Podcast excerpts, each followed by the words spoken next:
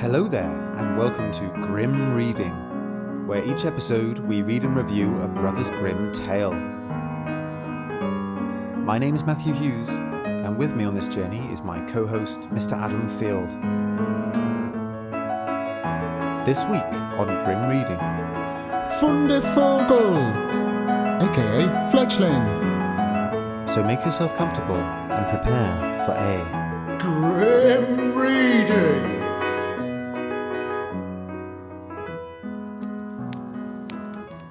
There was once a forester who went into the forest to hunt, and as he entered it, he heard a sound of screaming, as if a little child were there. He followed the sound, and at last came to a high tree, and at the top of this a little child was sitting, for the mother had fallen asleep under the tree with the child, and a bird of prey had seen it in her arms, had flown down, snatched it away, and set it up high on the tree. Why did it do that? Just a prank. gotcha. We're not going to go into the bird's choices. the forester climbed up, brought the child down, and thought to himself, You will take him home with you and bring him up with Yelena. Lena. Sorry. So is his mum just asleep there, and he's just Yeah. nicked her kid? No, that's not clear, is it? I think we can assume the mother has gone away. Oh, It doesn't make any sense, but just assume that this hasn't happened in 30 minutes. right. Okay. child's been there a while. Stolen Oh, by a I bird. I see. And the mum woke up and went, "Where's my kid? Oh well, bye." Shrugged her shoulders, Walked off. dusted her hands, off she goes. I got you. Got you. Yeah, got yeah, got that makes sense. Yeah, sure, yeah, sure, yeah, yeah, sure. I'm with you, I'm with yeah, you, I'm with you now. I'm with you now.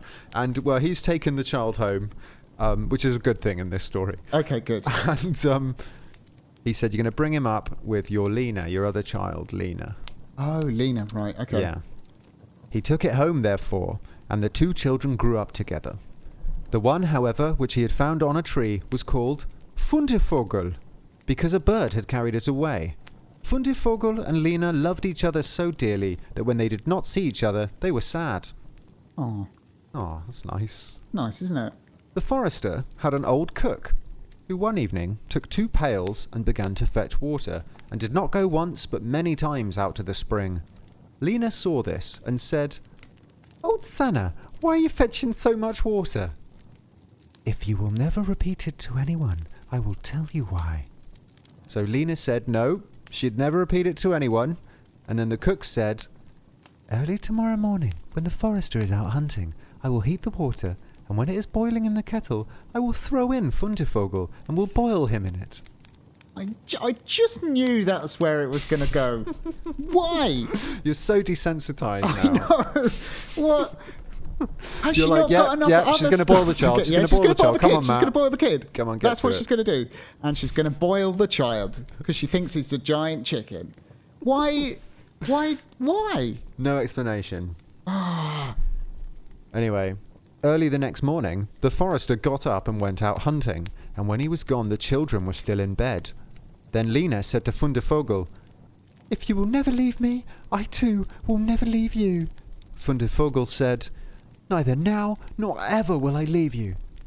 Then said Lena, Then I will tell you. Last night, old Sanna carried so many buckets of water into the house that I asked her why she was doing that, and she said that if I promised not to tell anyone, she would tell me, and I said I would be sure not to tell anyone, and she said that early tomorrow morning, when father was out hunting, she would set the kettle full of water, throw you into it, and boil you. But we will get up quickly, dress ourselves, and go away together. Yes. Well done. You did the right on, thing by telling him. Yeah. Well done. I mean, you should have told him the night before, to be I honest. know. Why did you leave it so late? It's like, thanks, Kirk, I'm going to bed. That's funny, Just- oh well, I slept well. Anyway, by the way, The two children therefore got up, dressed themselves quickly, and went away. When the water in the kettle was boiling, the cook went into the bedroom to fetch Fundervogel and throw him into it.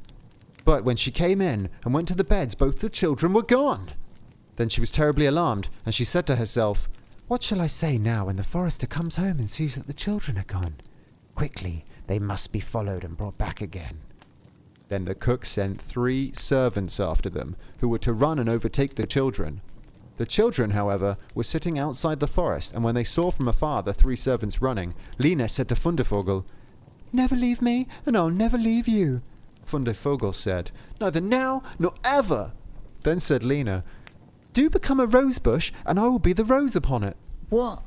When the Ah. three When the three servants came to the forest, nothing was there but a rose bush and one rose on it. But the children were nowhere.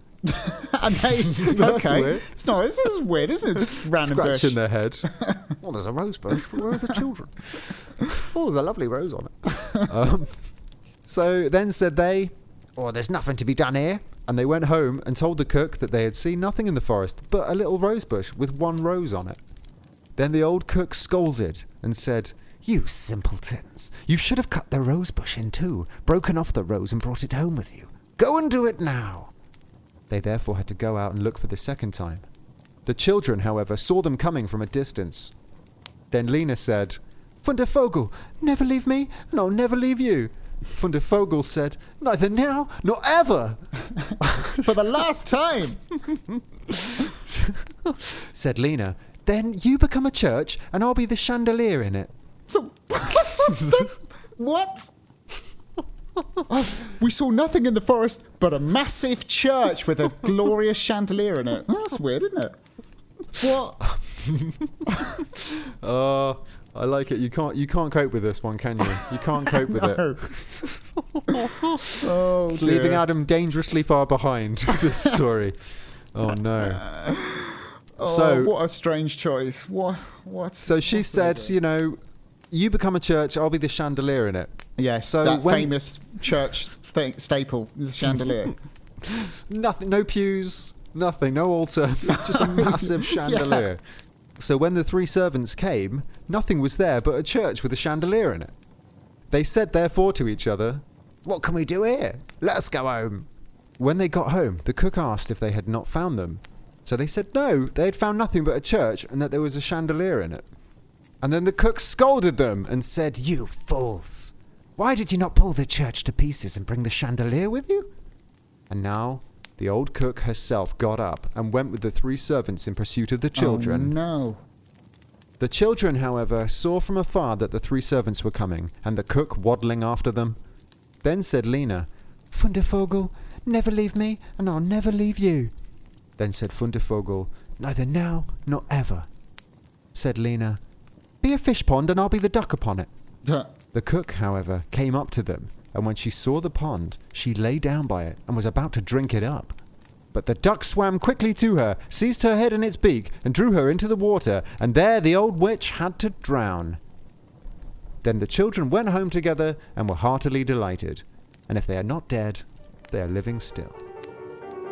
The end.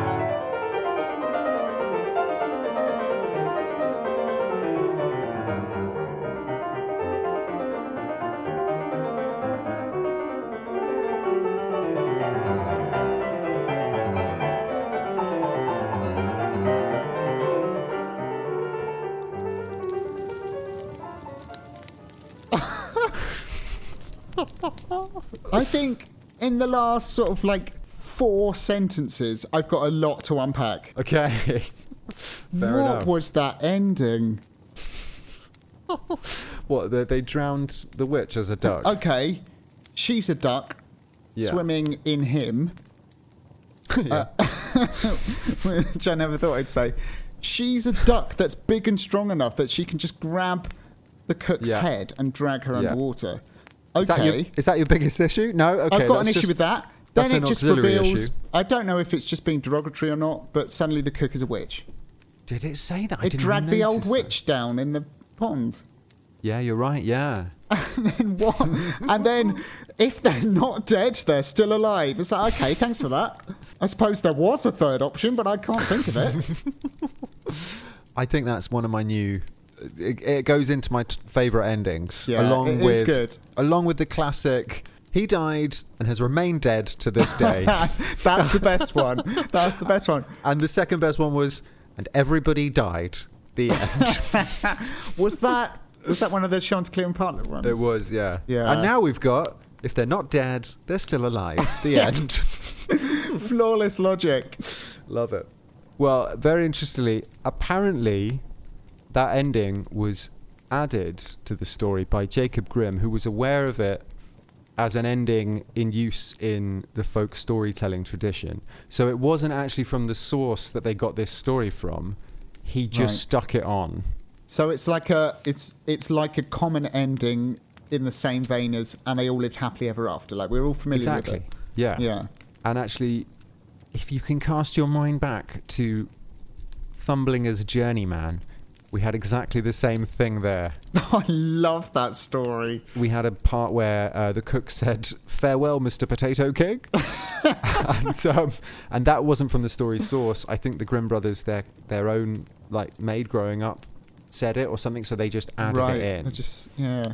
So the Grimms, uh, in their notes, say that um, this tale is from the Schwalm region, which is code for their source Friederike Mannel.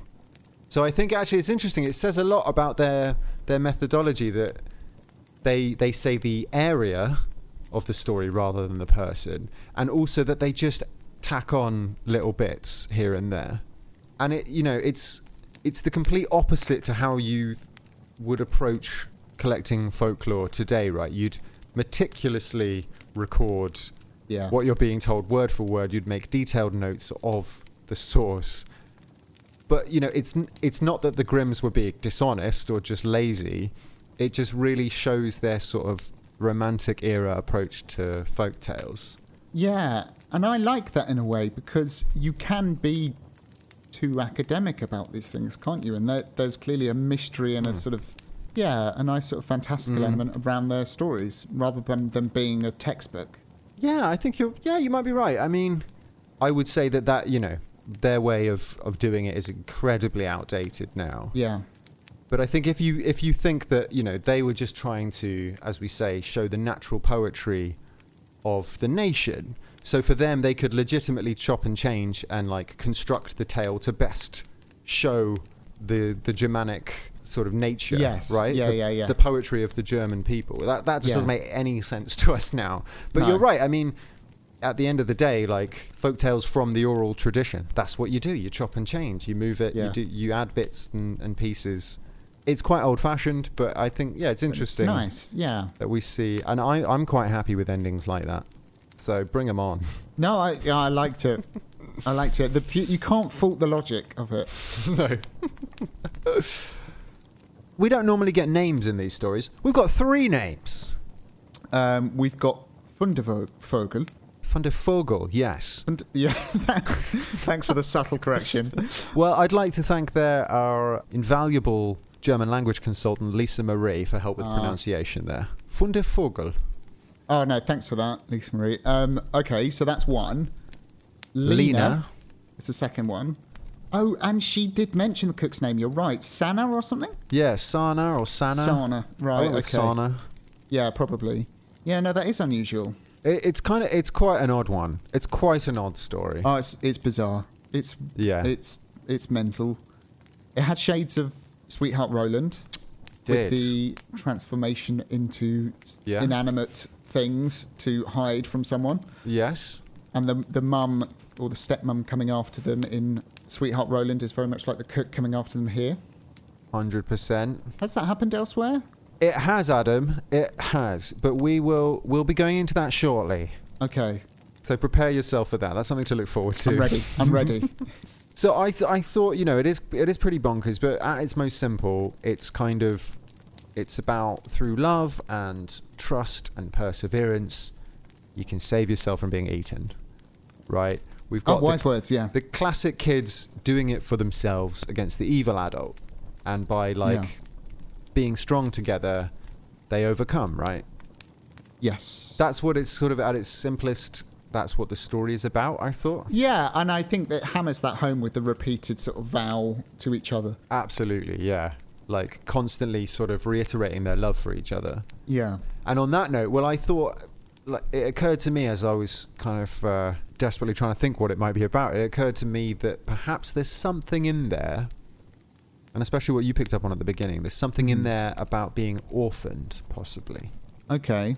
at the beginning it could be euphemistic that he was stolen from his mother by a bird and taken up in a tree and then raised elsewhere by another family and like and throughout the story you know to conquer evil in the story as you were saying, he and his sister, they have to keep reiterating their love for each other. It's Yeah. like proof that there really are siblings. There's proof of this like genuine familial bond. With that, they can overcome. Which, you know, at the time may have been a lot more common than it is now to raise uh, an orphan in a family.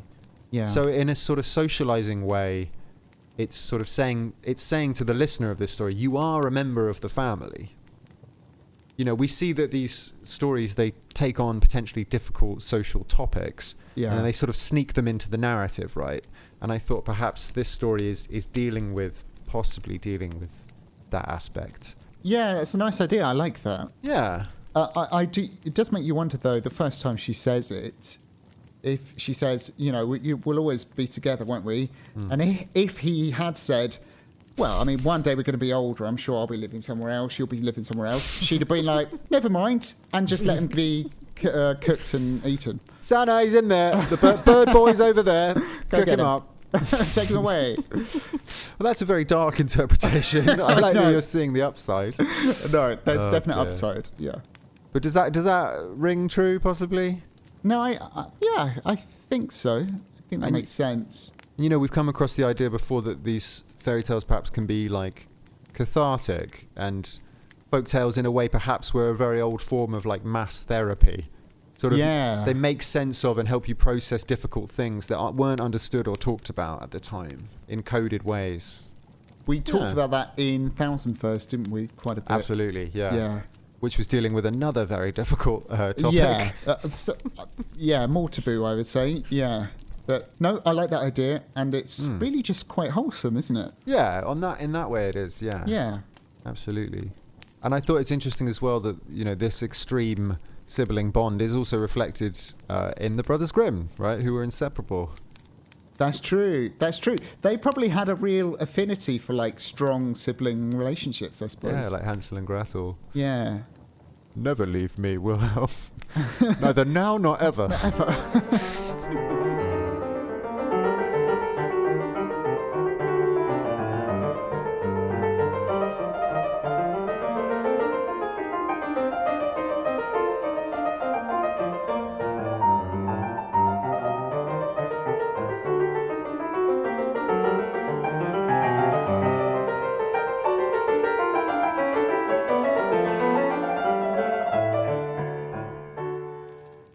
Okay. Why did the cook want to boil him? Why? Why did she want to do that? Why not? Come on. He's a she tasty bird she boy. doesn't trust him. He's like, he's an outsider. Gonna get rid of him. When the master's out, I'm gonna boil him in a pot. What? Yeah, it's re- it's really weird because also when she finds that they've fled, she says, "Now what am I going to tell the father when he comes home?" Yeah, what? well, you were going to boil him and eat him. Yeah, I So, know. What was uh, her end game there? Yeah. Yeah, I don't know, Adam. I, I can't help it. I mean, her, yeah, her motives don't make any sense. She sort of starts as the cook, then says, "I'm going to boil the child," and then she ends up as yeah, the old witch. The So old witch gets odd. drowned in a pond. Yeah, Yeah. by a duck.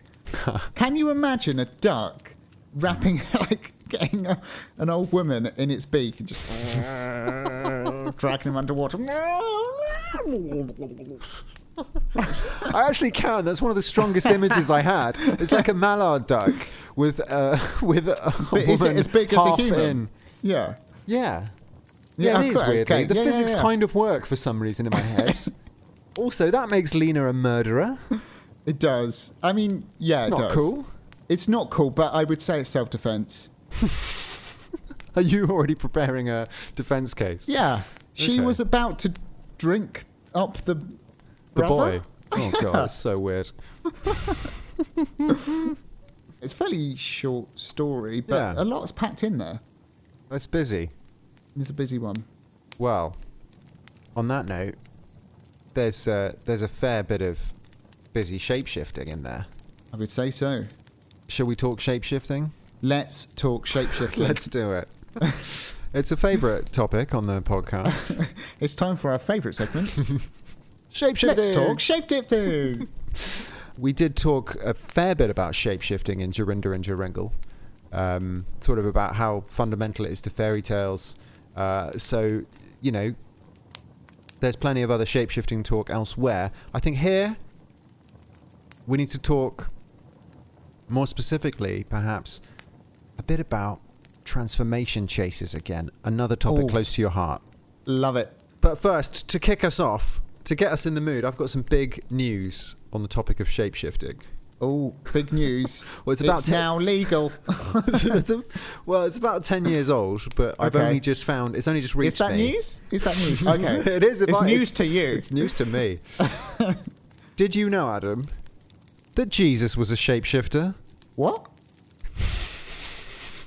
What do you mean? That is at least according to a uh, 1,200 year old Coptic Christian text, which, since its discovery in Egypt in 1910, had been gathering dust in a New York museum until relatively recently, when a crack team of Dutch researchers finally deciphered this old Coptic holy document, wow. where it's revealed that Jesus can shapeshift. So, according to this this ancient text, it's a bit like the Dead Sea Scrolls, right? It's just another kind of Christian text Yeah. that they found. You know about Judas's kiss, right? Judas kisses Christ and betrays him. Yep. Yeah, and gives him away.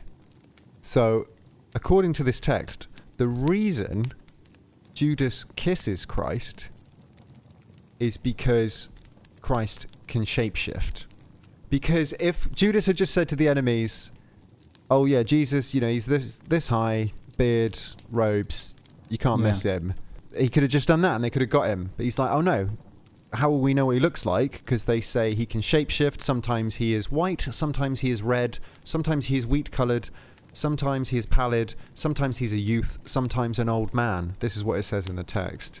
Wow. So he says, okay, what I'll do is I'll kiss the guy who is Jesus, and then you'll Right. know that it's him. Marking the target. Like, yeah. yeah. So, uh, yeah, Jesus is, was a shapeshifter, apparently, according to an old ancient Coptic text. That's a shock, isn't it? It is. Well, you say that. There's some great headlines from the tabloids on this. I I bet there were. The day- I bet there were. the Daily oh no, are we in for some puns? No, no, not that good. okay, okay. But you said that's a shock. Da- the Daily Express, uh, they went with, in capital letters, shock claim. Jesus was a shapeshifter who could take any form, ancient Egyptian text says. And it's got it's got shapeshifter in capital letters as well. Shapeshifter. Jesus was a shapeshifter. Daily Mail went with shapeshifting Jesus had the ability to escape his crucifixion. I quite like that. what? What? What do they even mean by that? I don't know. Oh dear. But anyway, there's some shapeshifting news, another new feature on the show. I love it. I love shapeshifting news. Keep those coming. Okay, so let's talk transformation chase because in a in a way we've kind of had a transformation chase there. Yeah. I'll put it to you that we have seen in the course of our journey through these fairy tales two distinct types of transformation chase. Yes. I, if, am I allowed to guess at what's in your mind course. or in your notes? I would say one kind is the sort of action sequence that we see, and I always forget the title of the tale, but it's like the musician's apprentice. What is it? the thief and his master. the thief and his master. He's not even a musician. Where did I get that from? the musician's apprentice. Guitar duel. Yeah, so that was where we first saw like a proper transformation sequence where they're like literally turning Yeah. from a bird to something else. And then we talked about that, I think, in that episode about like the Welsh tale. Yeah. I forget the name of. Um, so that's kind of one type. I would say this story is more like um, Sweetheart Roland in that Exactly. Yeah. in order to hide, they hide in plain sight, standing Mm-hmm. still as something else. Yeah, you're running away and like transforming to like hinder the progress of the person chasing you, right? Yeah. You're like you're hiding from someone. And Yeah. So we've seen it in Sweetheart Roland, you're right. We've also seen it in the ever forgettable The Water Nixie. I've forgotten that. which forgotten it. which often comes up and we're like, oh yeah. Um, so Fundevogel belongs to ATU type 313, the Magic Flight. Ooh, the magic flight. The Magic Flight. But more confusingly and more specifically, Fundevogel is actually 313A. The girl helps the hero flee. So under the Magic Flight, there are three variations A, B, C. And Fundevogel is A, the girl helps the hero flee. Now, to be categorized as the magic flight, this is the description of stories that come under this category. Mm-hmm. From the ogre's house, the fugitives throw magic objects behind them, which become mountains, wood, or sea, or they change themselves into various animals or objects. That's the sort of DNA of the story. Right. And our one is the variation A, where a girl is helping someone else flee. Yeah. I would take issue with the way that's worded, though. Okay. Girl helps the hero escape. I would say girl is the hero in this story. You're so right, Adam. You're so right. I, so it's so ingrained the sexism. I didn't Yeah. even question it. yeah, the girl helps the hero to flee. It's not, it doesn't do anything. no, that's so true. You've uncovered my uh, inbuilt yeah, ingrained you're ashamed of sexism there. Thanks, Adam. Thanks for that. oh dear.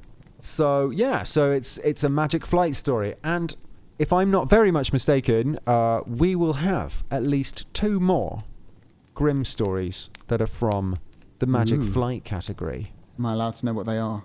Um, well, you would be. I didn't make a note of them. Okay. so it's going to be a surprise. No. so no. Can't Um, wait. So after reading Fundevogel, I I started watching like a trashy popcorn movie one night, Okay. and I, I had Fundevogel in my brain, and it, it suddenly struck me that the the magical flight trope is perhaps rather reminiscent of like modern blockbuster or action movies. So he- okay. hear me out on this. Okay. See if you agree or, or not. So I thought, you know, take just even like Bond or Bourne as an example. Sure.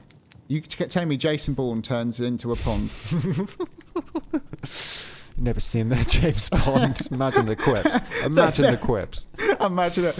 Oh, well, they've got to have some kind of pun. I'm gonna make a splash. there you go.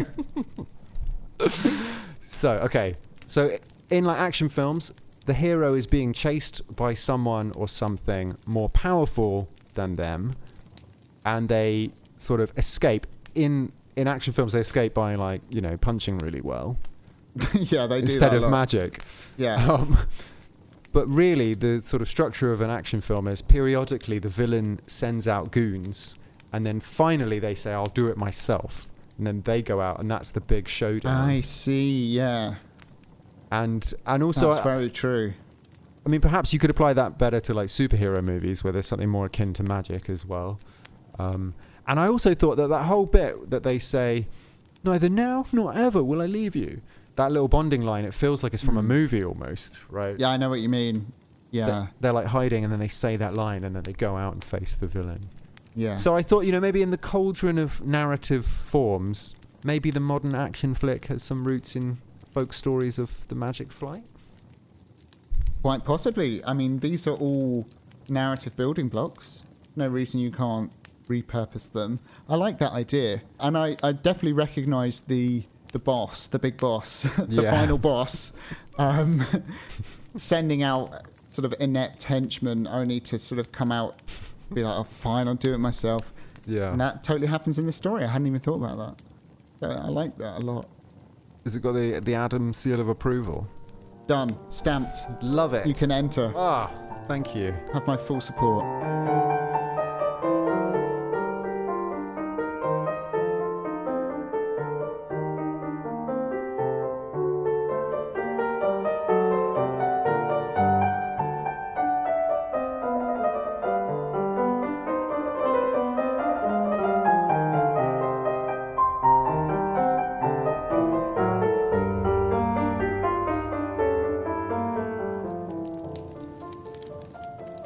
There's loads and loads of uh, stories from this ATU type, obviously.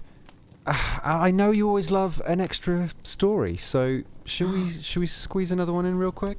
Uh, yes, please. Up for that? I'm so up for that. What have we got? Well, I, I feel so bad because I know you loved the the other type of transformation chase, the like proper full-on fight scene, right? Which we saw in The Thief and His Master.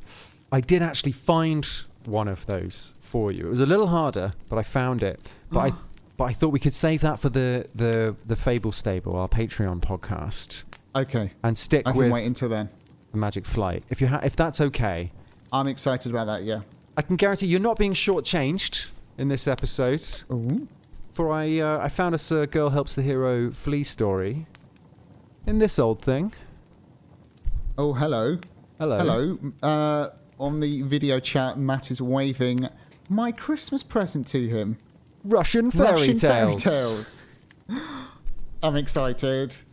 I'm so excited. This will be the first one you've read to me from here. Yeah. I mean, we did another Russian fairy tale in the Christmas uh, special, We did. but So um, not the first Russian story. first one from the book.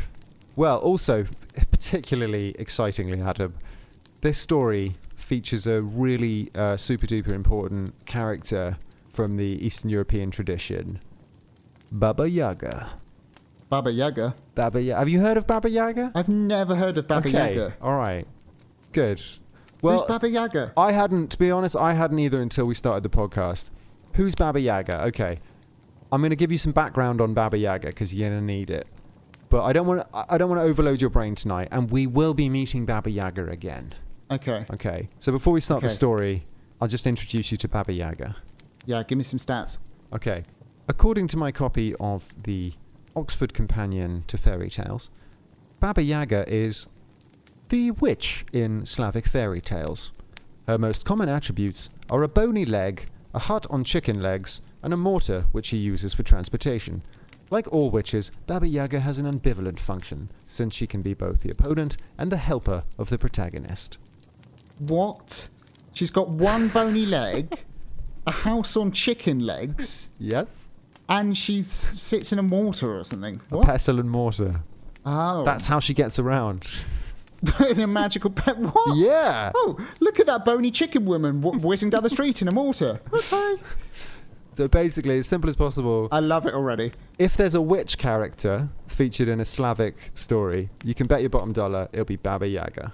Baba Yaga with a chicken leg. And she's a household name in Eastern Europe, as far as I'm aware, as well. Okay. We don't have anything like that here. We normally just say a witch. They have Yeah. Baba Yaga. Baba Yaga beats its common or garden witch any day of the week. You ready? Should we do it? I'm ready. Baba Yaga!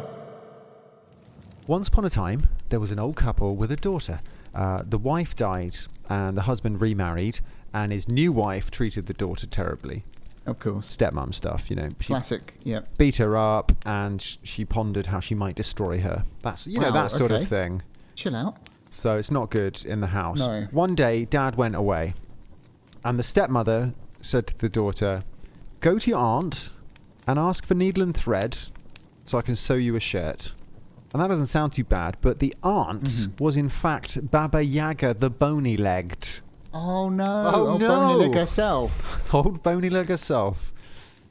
But you know, the the girl, our girl, the heroine, she wasn't stupid, and she went to her other aunt, her maternal aunt, uh, and she told her aunt what she's been ordered to do. I got to go to Baba Yaga's. Bit nervous about it, and the aunt is on it straight away. And she said, "Listen, Mhm. niece, when you're at Baba Yaga's, a birch will lash your eyes, but do just tie it with a ribbon. The gates will creak and bang at you, but just pour some oil on the hinges. Dogs are going to want to rip you apart, but just chuck them some bread. And a cat will try and scratch your eyes out, but just give him some ham. She's gonna get that messed up. She's been rub- rubbing ham on the gate, chucking oil over a dog. Like, yeah. Oh, I think I prefer that. That's great. Uh, uh, well, with that advice, the girl said, Thanks, Auntie, cheers. And she went off to Baba Yaga's. Yep. She walked and walked and finally arrived at her other aunt's. She saw a little hut, and in it sat Baba Yaga the bony legged. Good day, Auntie, said the girl. Good day, my beloved. Mother sent me to ask for a needle and thread to sew me a shirt. Very well. Meanwhile, sit down and weave. The girl sat at the loom, and Baba Yaga went out and said to her maid, Go and heat a bath and wash my niece, but be careful. I want to eat her for breakfast. okay, we're straight Don't in wash here. her too much. Don't yeah, what? Don't What's ruin the, there? flavour. Oh. the girl sat there half dead with fright because she, she's understood, right? And uh, Baba Yaga Yeah. goes out, and then the girl pleads with the maid, and she says, "Please, please don't Please. boil me." And she gave her a, her kerchief, her handkerchief. Okay, Right. so that's going to be Okay. important later. Okay. Um, she she says, please. She says sort of, please, please don't do anything to me, and just like slips in her hand like she's slipping her some money, yeah, yeah. like Dad's little bride. And she, look, she looks enjoy down that? like, what? What is this? What have you given me? Don't mention it. It's fine. Treat yourself. Treat yourself. Enjoy it. Enjoy it. Shh, shh, shh. Pats her on the cheek. yeah, it's all good. It's all good. Okay, bye. Okay, okay. Say no more. Say no more. that's, that's exactly what happened. Baba Yaga's outside. She came to the window and asked, Are you weaving, little niece? Are you weaving, my darling? I am weaving, auntie. I am weaving, my dear. Baba Yaga went away from the window, and the girl gave ham to the cat and asked him, Is there no way of getting away from here? Here is a comb and a towel, said the cat. What a hospitable cat. Take them and run away. Baba Yaga will pursue you. But do you put your ear to the ground, and when you hear her coming close, throw the towel, and there will be a wide, wide river. And if Baba Yaga crosses the river and begins to catch up with you, put your ear to the ground again, and when you hear her coming close, throw your comb, and there will be a very thick forest. She will not be able to get through it. Purr. Oh, thanks, Oh, cat. Thanks, for the cat. tip. Top tips there from the cat. Okay, I can see the the seeds of a transformation chase being sown. Absolutely. So she took the towel and the comb from the cat and she ran. Now, the dogs hmm. tried to attack her. She threw the bread at them, right? Nice one. Doors, they tried to slam shut, but she oiled the hinges for them and they swung open. The birch tree in the garden tried to lash her eyes, but she tied it with a ribbon and she is out of there. Eee. Meanwhile, the cat sat at the loom where the girl was and he Oh, yeah. wove. And he didn't Aw. he did not so much weave as tangle everything up. Classic cat move. Oh, I love it. Baba Yaga came to the window and asked, Are you weaving, my little niece? Are you weaving, my darling? I am weaving, auntie. I am weaving, my dear, answered the cat in a rough voice. Brilliant. Baba Yaga rushed into the hut, saw that the girl had gone, and took to beating the cat and scolding him for not having scratched out the girl's eyes.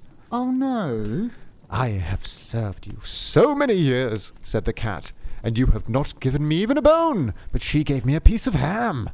Yeah. Baba Yaga flung herself on the dogs, the gate, the birch, and the maid, and began to thrash and scold them all. The dogs said to her, We have served you so long, and you've not even thrown us a burnt crust, but she gave us bread.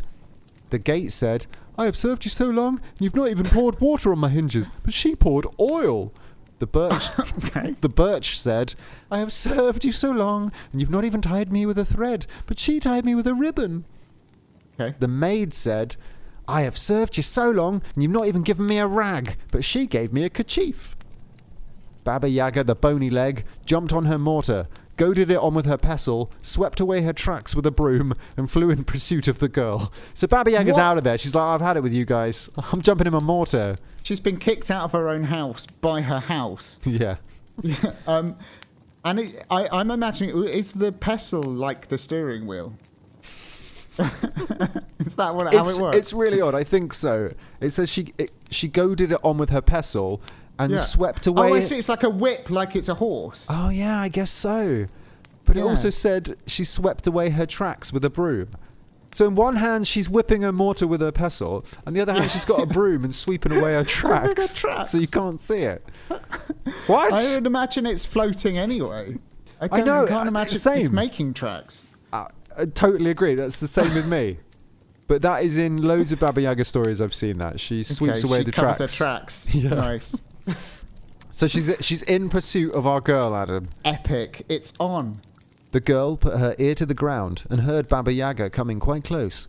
She threw her towel, and there was a wide, wide river. Baba Yaga came to the river and gnashed her teeth with rage. She returned home, took her oxen, and drove them to the river. The oxen drank the river clean. Then, Okay. then she That's- sat, then she sat out again in pursuit. The girl put her ear to the ground and heard Baba Yaga coming close. She threw her comb, and there grew up a deep and terrifying forest. Baba Yaga began to gnaw at it, but no matter how she tried, she could not gnaw through it, and she turned back. Defeated. Wow. Whew. That was a close shave, right? That was close. The thing that, you know, finally finished her was a forest so thick she couldn't chew through it. Hoist by her own petard. Touche. I love it. Well, we got it. Let's let's see how this little story finishes, shall we? Oh, okay, we're not over. Meanwhile, the old man had come back home and asked, "Where is my daughter?" She's gone to her aunt," said the stepmother. After a while, the girl also came home. She's escaped Baba Yaga. She's back home. Nice. Where have you been? Her father asked her. Ah, father, she said. Mother sent me to Auntie for a needle and thread to sew me a shirt, but the aunt was Baba Yaga, and she wanted to eat me. How did you get away, my daughter? The daughter told him how. When the old man heard all this, he grew angry at his wife and shot her to death.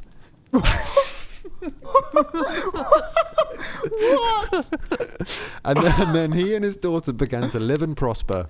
I was there and drank mead and beer. It ran down my moustache, but it never got in my mouth. The end.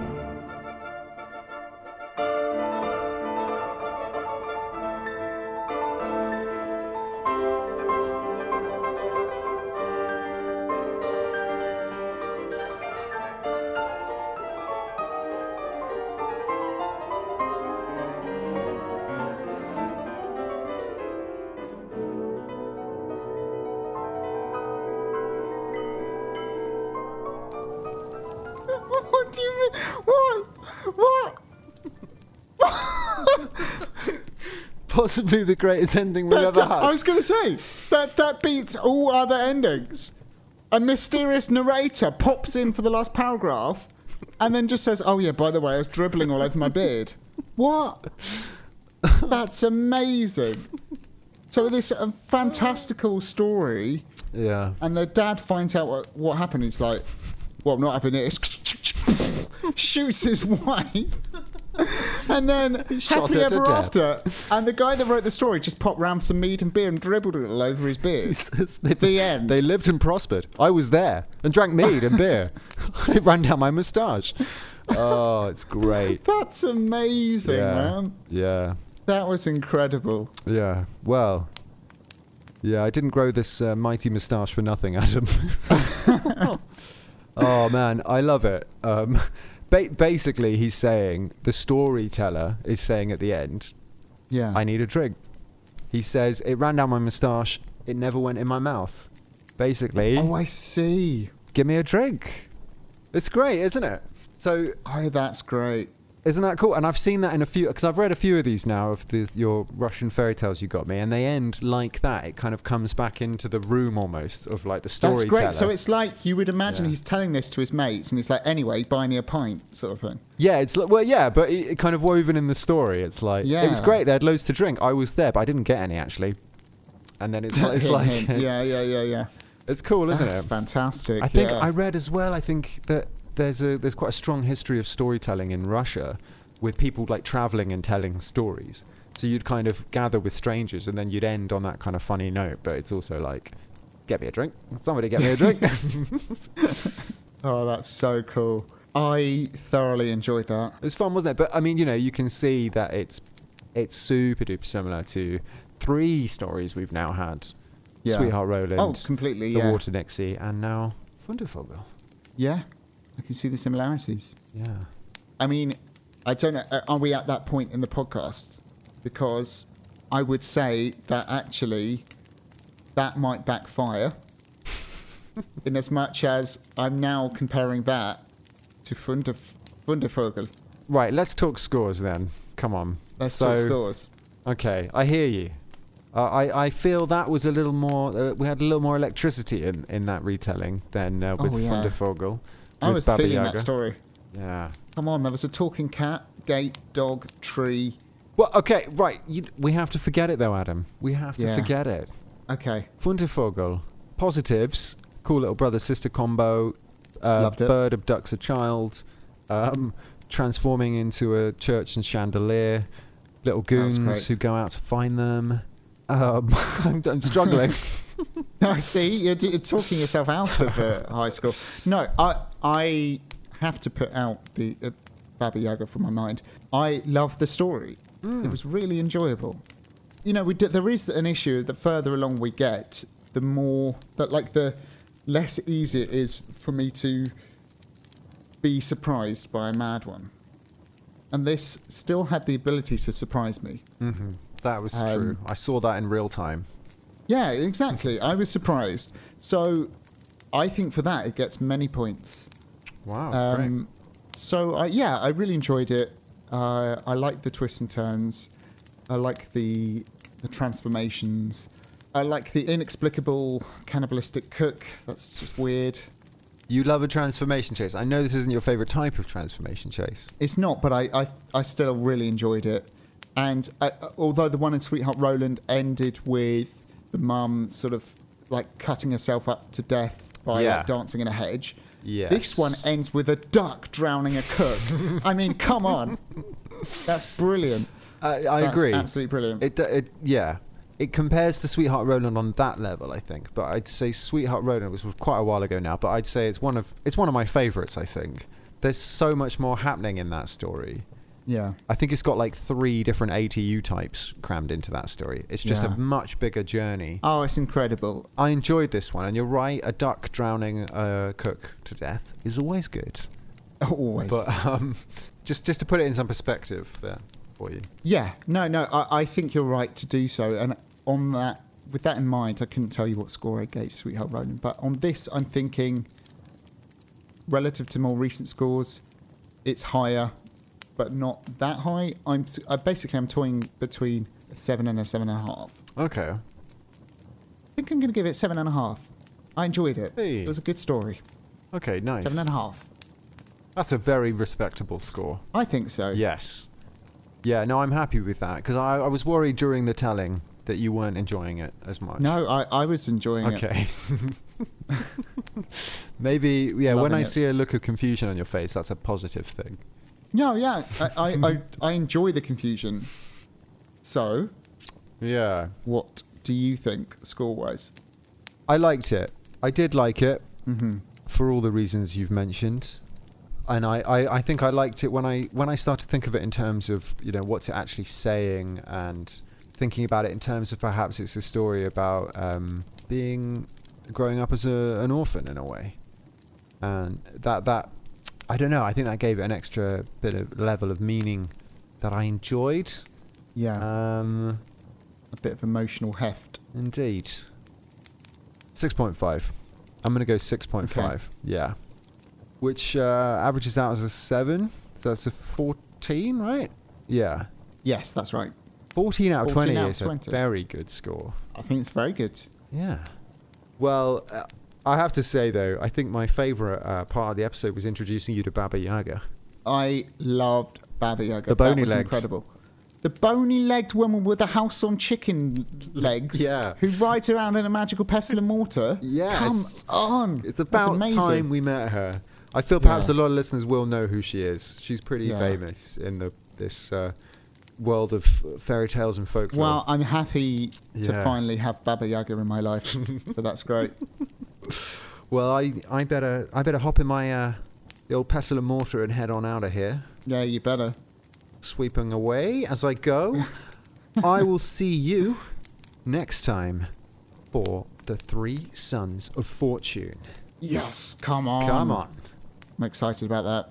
That that is a really like solid title. That that promises adventure and fun, right? Uh, it really does. I hope it doesn't let us down. All right, I'm out of here. Keep it grim. See you then. Bye. Bye.